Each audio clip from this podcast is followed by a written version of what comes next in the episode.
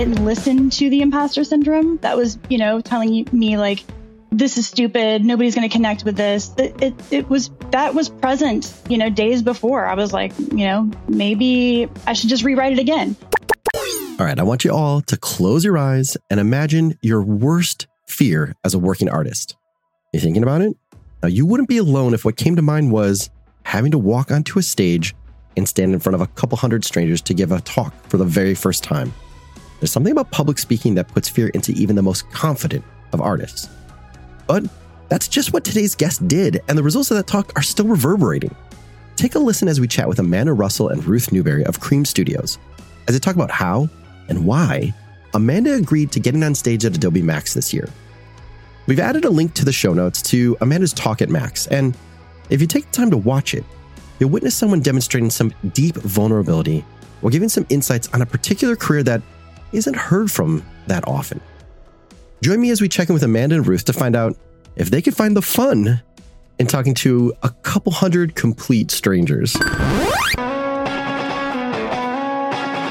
Let's not just say speaking. You were a luminary speaker, Amanda. Very fancy. Which is more than just getting on stage. Mm. Was this the first Adobe Max for the two of you going, or have you represented Cream before as a studio? No, we've never gone. This is our first time at Adobe altogether, or LA. Oh, really? Yeah, it was both of our. Yeah, it was our, our first time. I feel like we've been so many places together. Mm-hmm. Um, so that was unusual to actually have a new place like LA to experience together. And my husband Adam even said, that's so cool that you and Ruth could do that like as a team. So yeah, it was, it was really neat. And we, we really liked LA. It was, it was a different kind of place, but it was fun. And as far as Adobe Max goes, never been. It was amazing. And, uh, yeah, had no idea what to expect. It was wild. Ruth, what was what was your expectation going in, having never been there? It's 10 10,000 other artists, creatives, people working in our industry, related industries. What what did you expect? I think I expected just a big like Dash Bash or like Blend Fest or something like that with other industries involved. It wasn't like that at all, but it was still enjoyable. I think I'd like to go back when Amanda's not speaking so that we don't have that pressure uh, and we can just kind of go and, and be one of the one of the people to enjoy it it's amazing to me that you said you want to go a time when Amanda's not speaking because it sounds like the two of you were almost on stage together in terms of the amount of work. I think Ruth was in the front row because I remember you calling out to her um, while you're on stage. Talk, talk a little bit about just that experience. Like, when did you get the call? How did you start prepping and what was your, your headspace right before you get on stage like that? So I keep a red, like rotary phone by my bed and it's it's the Adobe Max phone, and they called, and it was amazing. No, it was not like that at all. Like the bat signal, but for Adobe. It was actually, you know, it was the beginning of this year, and it was it was a friend of a friend who connected me with Adobe Max, and right out of the gate, they just said, "Hey, we we want you to be a luminary speaker," and that was like it. And I was like, I mean, the email that I wrote back to that mutual friend um, can I cuss on this show? Okay. It said, holy shit. The email back? Uh, to, to the mutual friend. Um, it was just a big surprise. And then I said yes because I, it's, it's just been a goal of mine to get better at this thing. I think that, uh, and I talk about it in my speech, but I, I really feel like everybody should get better at this level of communication because we all have a message to spread. And, and so I was like, okay, I'm, I'm going to commit to this. But then I immediately started freaking out. You know, I had, I think maybe like eight months to prep and I rewrote it, I think five or six times at least, uh, redid my keynote at least five or six times, including two nights before my speech. I completely redesigned everything. And this is an hour long speech with a very heavy keynote slide. So Ruth was there while I was freaking out. It's just my process of doing revisions and freaking out, not believing in myself, and then finally pulling through. But I will say this I did not expect to need help, like assistance, but I did. And Ruth, this is why she is just my ride or die. Like she, without asking, without anything, every morning she's like, I'm going to go downstairs. I'm going to get you coffee. I'm going to grab pastries or whatever. Like she literally helped. She would carry things for me. I felt like I needed to pay her. It was the sweetest, most genuine. It was she. I would not have been able to do that without her. I know it. So thank you, honey. I really appreciate it. I was uh, just stage momming her hard because I don't have kids. So like this was my chance to care for someone else. Um, also, I I just I love to travel so much and meet new people that she has all of these opportunities. So I feel extremely lucky to be able to be the tag along. Um, and I know she, she's shaking her head and rolling her eyes, but you know, it's it's I do what I can, I guess. But also, I'm very um, proud of her. Like she's doing stuff that I don't really want to do. Uh, I don't want to be up on a stage in front of people. So she she can do that for me. I'll talk to her about the things, and then she can say the words. I think that's what's so fascinating though about Cream, the fact that you have a uh, kind of like a three-headed creative director slash owner leadership model. Even even when I I finally met the two of you for the first time in New York, I thought it was so fascinating that Ruth, you you came along and it was almost like Cream was getting double the experience with the same amount of time because you were going off and, and on your own little missions of getting like inspiration and checking out bookstores, which we'll talk a little bit more about later, and seeing museums. And, and I feel like the two of you are almost like joined at the hip, but then at the same time going off and like kind of collecting all of this energy and, and inspiration and experience. And that all comes right back to cream. And, and it, it feels so cool that even like in building the speech and presenting the speech, this feels like a totally different way of setting up a studio creatively. Well, I wouldn't necessarily recommend it to everyone because it's it works really well for us. Um, and it just I we I think we know we got lucky in that. Um, yeah. we're, we're very aware. Um, but we're all friends. We hang out. You know, we don't get to hang out as much as we want to, but Ruth and I travel more than any other friend of mine. You know, like we we like each other genuinely, and we laugh and we have weird senses of humor, and so like we crack each other up and get gross, and it's fun. Yeah, um, you, you have know, to do that when you're in a hotel room together the whole time, like very close quarters, especially at Adobe Max. Right. So it, it's just fun for us.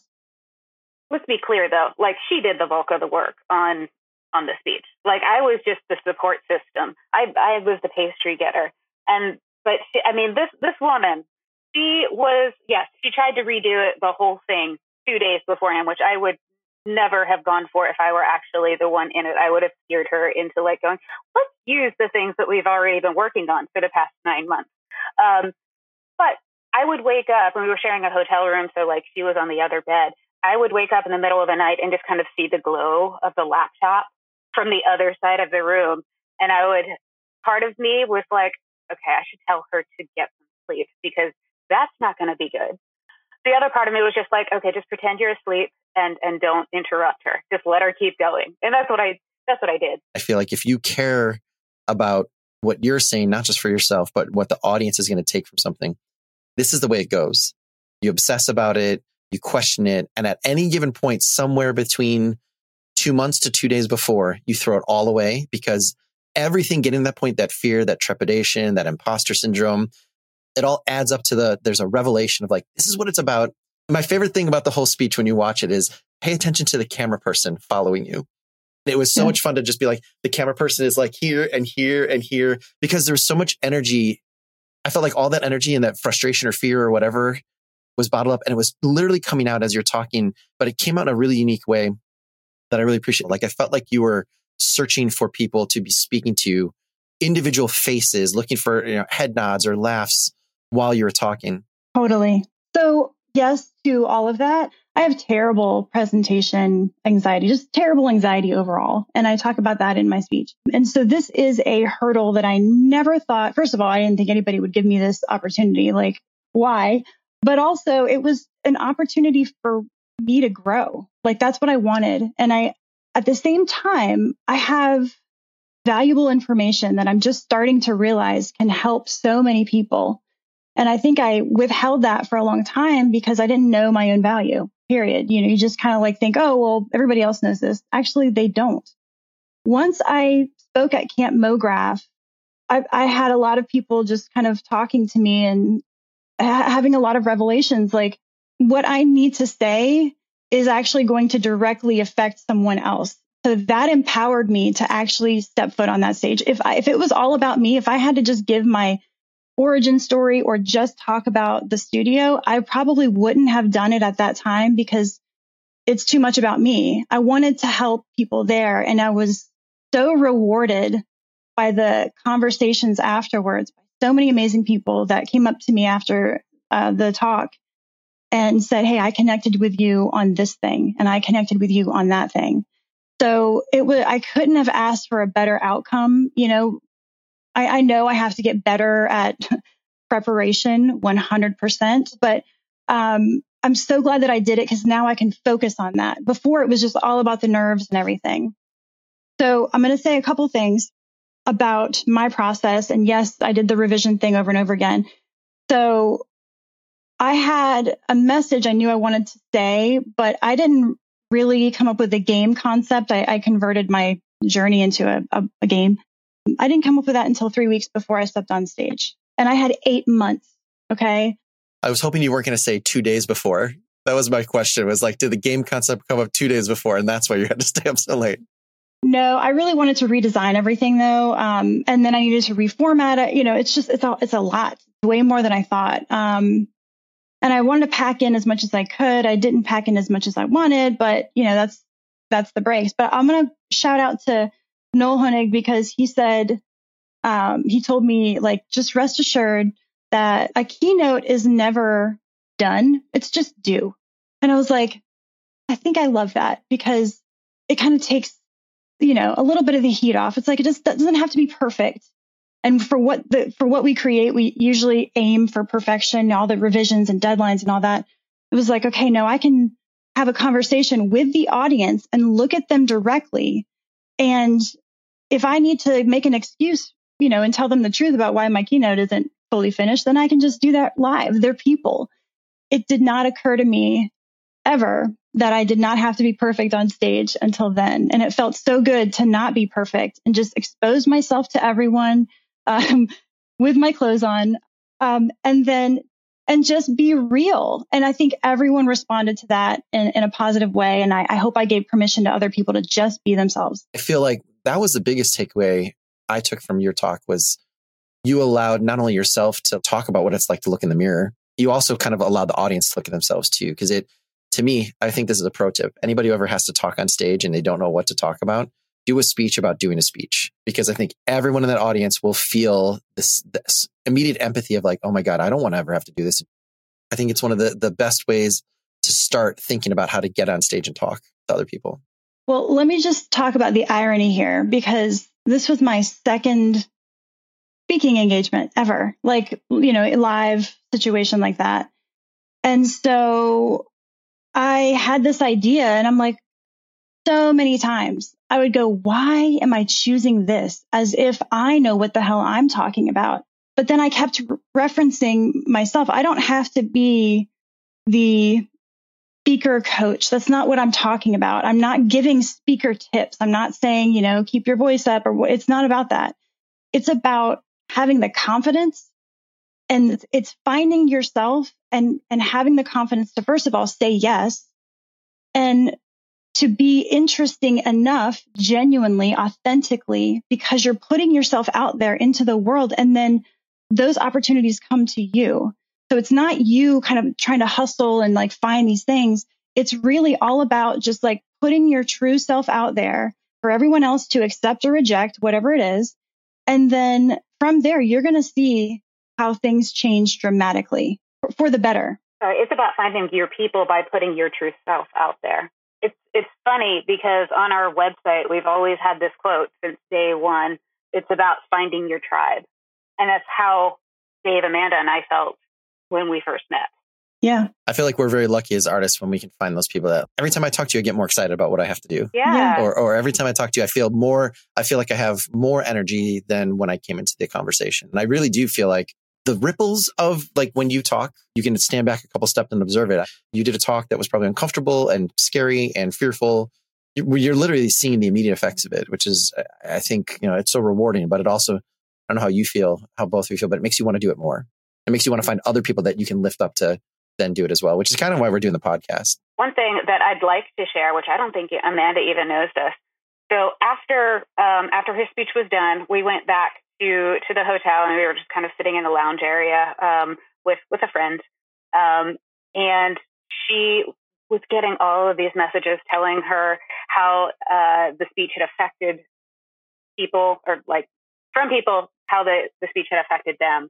And one of them, I believe, was from Casey from Mothers of MoGraph. And Amanda burst out crying, like didn't tell me what anything was. And I grabbed my camera. She didn't see it. I was kind of like prop my hand on the table with the camera uh, on and got her reaction to reading this uh, this email from Casey from Mothers of MoGraph, and she's trying not to cry. Um, but it was the most adorable thing ever. Okay. Well, I'm going to try to talk now, but I'm going to get through it. Um, so something that nobody knows really, besides the people that were in the deck, no one knew that I was going to be talking about them in the ways that I did. But with some of the more personal stories with Joey Korenman, School of Motion podcast, Mothers of MoGraph, they had no idea that I would be pulling them in with such vulnerable stories. So when I got off that stage, the reactions were amazing. Sorry, I'm going to try not to cry, but that was it. It was so, so sweet. No, it's okay. That's, this is why we do this stuff, right? You don't ever get a chance to measure, did I do good? Did I move somebody? That's kind of our all, our goal. I think most people who consider themselves like an artist for a career, like you want to do something that connects and moves and changes people. So I, I think it's fine Absolutely. to cry when you find out that you did it, right? Like you actually accomplished yeah. it. So many emotions, so much support and love that it just reaffirmed everything that I said in my in my talk. It was exactly, you know, I was so worried about that specific message, but then towards, you know, once everything had like revealed itself, I realized, okay, that is exactly what everybody wanted to hear and what they needed to hear. And um, I'm so glad that I, I stuck to that and I didn't listen to the imposter syndrome that was, you know, telling me like, this is stupid. Nobody's going to connect with this because it, it, it was, that was present, you know, days before. I was like, you know, maybe I should just rewrite it again. But you're right. Having those layers of feedback happen again and again with people that experienced it in the room, people that watched it live that I knew and were surprised, and then strangers that have reached out since to let me know how it's affected them. It has blown my mind and it has motivated me even more to push out the the same message because I feel like it's it's needed and it's impactful and gosh, it just makes me feel great. It just makes me feel like I'm doing something that is way bigger than a commercial, you know? or, or an yeah. ad for, for someone else. I feel like I'm making an impact in our community. So you get off stage. Did you feel more exhausted or more excited the moment you're like, your feet come off the stage and you're not checking your phone? I was excited. I was so excited. I was like, I was relieved. Ruth was relieved. I thought Ruth was going to pass out. She was like, ah, you know, it's all over because she was right up front. Her and Ricardo. No, she got up on stage and my stomach dropped. Yeah. Like I, th- I think I grabbed Ricardo's arm. I was like, uh oh. I was like, there's no part of me that wants to be up there right now. I'm like, thank God. Yeah, it's it's it's like taking off in a plane for the first time. You're like, I have no idea how I'm going to land this, but I, I'm I'm up, I'm up in the air. I, I got to keep going. Right. The weird thing, and I, I want to call this out because this might happen to some other people if if it's their first time doing a speech. I did not expect this, um, and this didn't really happen with Camp MoGraph, but it happened with this huge speech. Uh, I was nervous for like eight months of my life, like barely slept and like had panic attacks and all the normal stuff for me. But then when we got to LA, after we did the AV check the day before, something happened inside of me and everything, all of the fear went away. So even when I got on stage, now I will say that I had, there was a little bit of a last minute tweak that I wanted to make before I got on stage and I w- didn't have time to make it. So that was fun. And that made Ruth want to kill me. Sorry. But, um, it, it all worked out. Um, but I, I was not afraid to get on stage. Instead, I actually looked forward to kind of getting it over with but I wanted to look at all of the faces in that room and see them and to talk to them. That was really it. It just made me so much more confident in the fact that this is not a big old presentation where I'm supposed to just talk to a, a blank wall of, of no faces. It's, it's people right there. It's just having this amazing conversation where people are choosing to come and, and listen to you. And that is an amazing feeling and it's super humbling. So you, you get off stage, you're excited, you're getting a flood of messages. The next however many days, what's the rest of that experience like? What, what was the rest of the experience of being at that conference? 10,000 creative people, all kinds of new announcements, just like a general level of buzz. What, what was the rest of that experience like? Ruth, do you want to go ahead and take this one? We have a series of pictures that are quite ridiculous. Um, but I think I think on my Instagram story, there's actually that one where it's like, I, I love this woman or whatever, because we're just sitting on her bed and giggling over everything. I mean, that's kind of something that we do anyway when we go to these conferences. Is we at in the middle of the night after getting done with whatever social thing we're doing that day, we tend to get some junk food and sit up and talk about all the stupid things we said and and laugh at ourselves. It kind of ho- it helps with um, not overthinking how, how stupid you've been that day. Yeah. We talk each other down. We're like, no, no, no, you're fine. You didn't say that. Everything was, was cool. No one heard this. No one saw that. Yeah. Yeah, no, that's, that's, that's totally normal.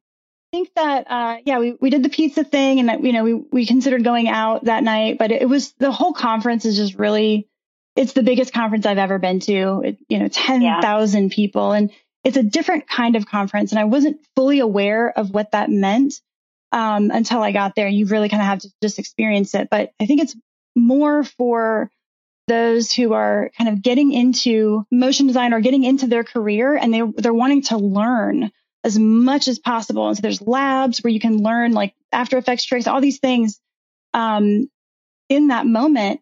And so I just didn't expect what it was. It was just massive. By the way, closing party, yeah. which we have to talk about. Oh my God. Ta-da it was the biggest outdoor party I've ever seen. And was it Run DMC was the DJ? And I'm, yeah. And like I ate so much food, I almost got sick. There's art installations everywhere. It was wild and it was, it was fun. We had a really good time. It was. So thank you, Adobe Max.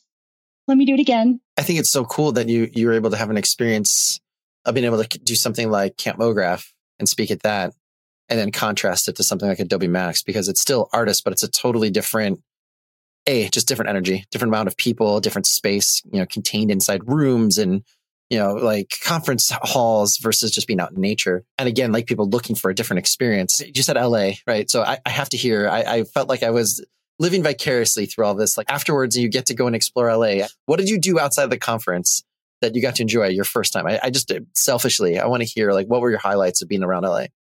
Well, first of all, you need to come next time so that we yeah. can go explore places. And then you can be our Sherpa.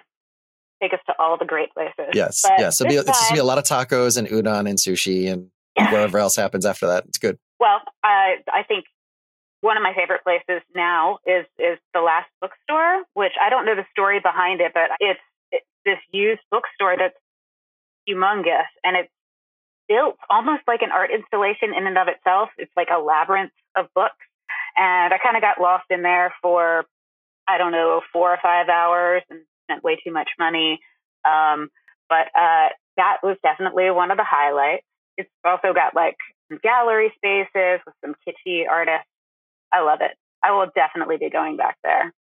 We went to the Getty Museum as well, which I highly recommend. We had lunch on the patio and just got to see like illuminated manuscripts of every shape and size. And they were so beautiful. And then we just went down to the gardens, which are also so beautiful. Everything was just like kind of surreal and perfect. The weather's perfect. People are perfect. Everybody's nice too. I was really surprised about how nice people in LA are. Um, so thanks to the people of LA, like literally everyone we encountered that was working, it was the best service that we've ever had. So it was like, damn, this place is amazing. So we'll be back it for was. sure. I, I, tell people who have never been to LA but have a lot of preconceptions of what it could or might be that no matter what you've heard about LA, it's not true and you haven't heard the other story because LA is basically three to four totally different cities that happen to all be sitting next to each other. Yeah. And we went to the last day, we went to the beach. Uh, we went to Venice Beach and we went to Santa Monica and kind of walk through there. And, and I will say that I agree with you because you can have any kind of experience there. there's, there's potentially dangerous experiences and potentially amazing experiences. You just kind of have to like be aware of that. But the beach itself was incredible. Um, I'm, I grew up in Virginia Beach. I'm really used to the, the East Coast and Ruth is, uh, from Maryland. So, you know, um, going there, it was like bizarro world in a lot of ways, but it was so cool. We just had, I'm going to say like one of the best days ever, like travel days on that last day where we could just chill and just do whatever we wanted to do. We actually had a couple of like client meetings in between because everybody's out in LA anyway. So it was really great to just kind of tap into all, all that's there while we were there and, and also have like a ton of fun. It was great. Always. So I, the last thing I just wanted to ask you about, because you, you, you did a great job just like dropping a little hint to it, but part of your speech and something that you you and I have had like some really long discussions before it ever even turned into anything, and now it's taken this crazy life of its own. Can you just give us an elevator pitch of what Creative Codex is and why people should be interested in it? So the Creative Codex, it was born from the frustration of having these terms that are uh, like overlapping terms from one creative industry to another, and now they don't really make any sense. There's a lot of frustration around that because we need to be able to communicate quickly when we're starting a project or even through a project, whether it's with a, an artist or whether it's with a client. You have to know what you're talking about. And the, the Creative Codex aims to fix that. It's going to be the gold standard for not just motion design terminology, but creative industry terminology and beyond. So right now we're working through kind of creating this dictionary, this like lexicon of terms that fits within motion design, but eventually it's going to offer more of an, encyclopedia approach. Like if you want to do this, then here's how you do it. And here are some visual references for what is a storyboard versus an animatic and so on and so on. And there's a ton of studios involved in the committee, which is what, what we're kind of like voting on things right now. But at some point very soon, uh, everyone really in the industry can contribute to this. If you have a term that is not in the Creative Codex, or if there's a term in the Creative Codex that you would like to see modified, there's going to be a website where you can submit a modification form or just, you know, submission form for those terms and you'll get credit. You'll have your name listed as a credit so that, you know, that's kind of like your contribution. And, and I believe this will be a legacy for those in motion design. I love it because I've always been frustrated that there's never been a, a coalesced democratic voice that kind of puts a flag in the sand and says, for motion design, here's at least the base level knowledge that we all accept to be true. You can modify that and you can change it. But when I talk to an artist or a producer and say animatic versus previs, it'd be great to have at least a place to point to that says we're all coming from a common starting point. Because yeah. I can't tell you how many times I, I tell an artist, we're going to assign you the animatic and tell the producer the same thing and then the producer tells the client with a different terminology or different expectation.